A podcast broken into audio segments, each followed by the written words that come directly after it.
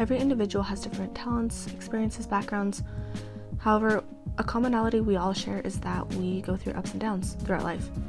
And we have different values, and so the way we handle these ups and downs is different. I spoke with a few friends and asked what the best advice they've received is.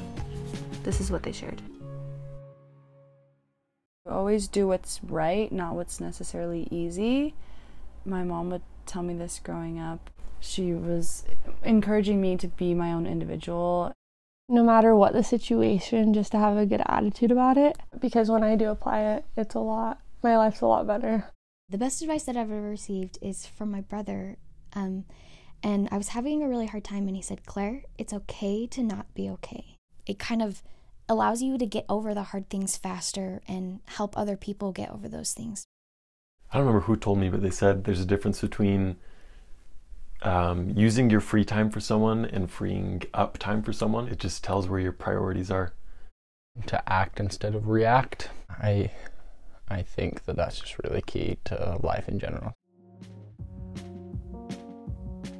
As we can see from my friends Maddie, Hallie, Claire, Corbin, and Preston, these words of wisdom help them in different ways and also gives us insight.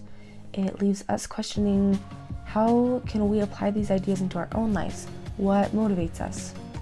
What words of wisdom help you most throughout your daily life?